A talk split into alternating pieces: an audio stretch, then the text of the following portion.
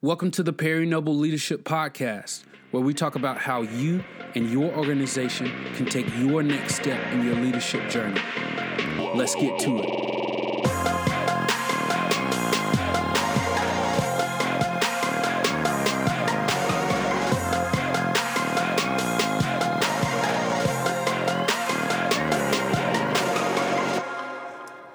Well, hello. We are here for the final installment of the Confidence Killer series. Here are the seven, or here are the six confidence killers we've talked about so far, and you can check out all of these videos on this site.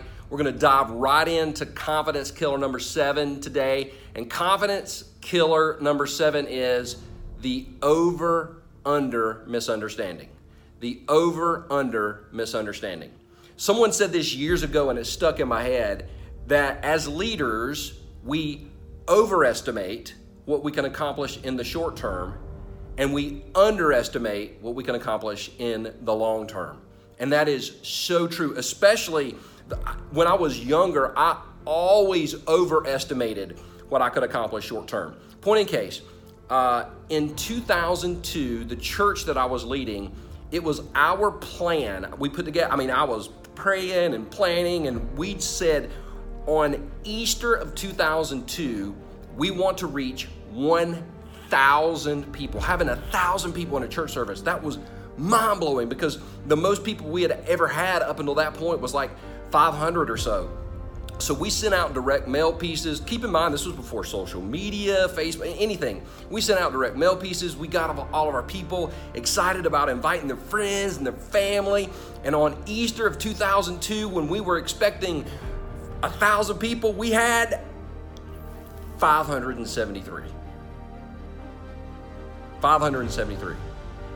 And as a young leader, I'm telling you, my confidence was rocked to the core because I was totally expecting a thousand people. I overestimated what I, we could accomplish in the short term. However, I had no idea that five years later in 2007, our Easter numbers would be 12,795 people.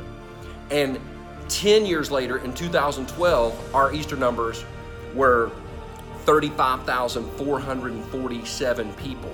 What had no idea because I was focused on the short term and couldn't understand that there was more that was going to happen in the long term. What helped us get there? What helped us um, ultimately accomplish those goals? Three big ideas. The first is this slow and steady wins the race.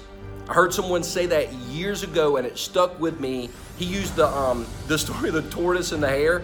Anytime you read that book, the tortoise always wins the race. Slow and steady wins the race.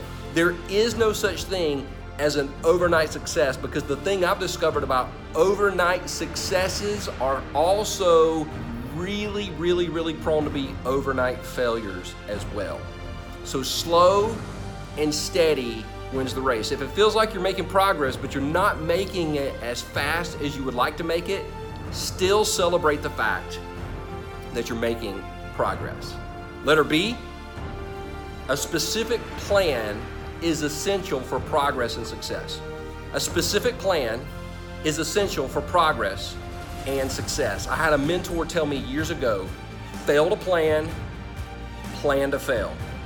And if you, I, I, so so many times I've talked to church leaders like, hey, what's your plan for growth? And they'll share it with me, and it's really exciting to kind of dig in and actually learn from them. And other times I've had conversations with church leaders, and they look at me like I'm crazy, um, and they say, well, we we pray, and I'm like, yes, pray, but at the end of the day, and this is my illustration that I use. God gave Noah a specific plan to build the ark. Noah did not go out into a field and pray the ark out of the sky, right? He had to perspire. So, yes, we need to pray, but we also need to perspire to see the plans that God has placed in our heart come to fruition. And if you need help developing a specific 6 to 12 month strategic growth plan, that's what that's one of the things we do here at the Growth Company. You can reach out to us. We would love to have a meeting with you and your team to help you plan what could and should happen in your church next. We love doing that. The third thing, letter C, is two steps forward and one step back is still one step forward. Oftentimes, as a leader, I would get so frustrated when it seemed like we were making progress and then we took a step back.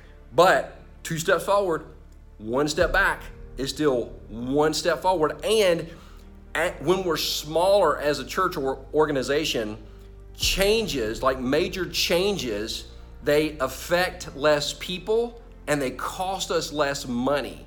So, as we make progress, we should celebrate it. And as we take a step back, we should learn from it because that step backwards early in the process means we won't have to take that step backwards later in the process.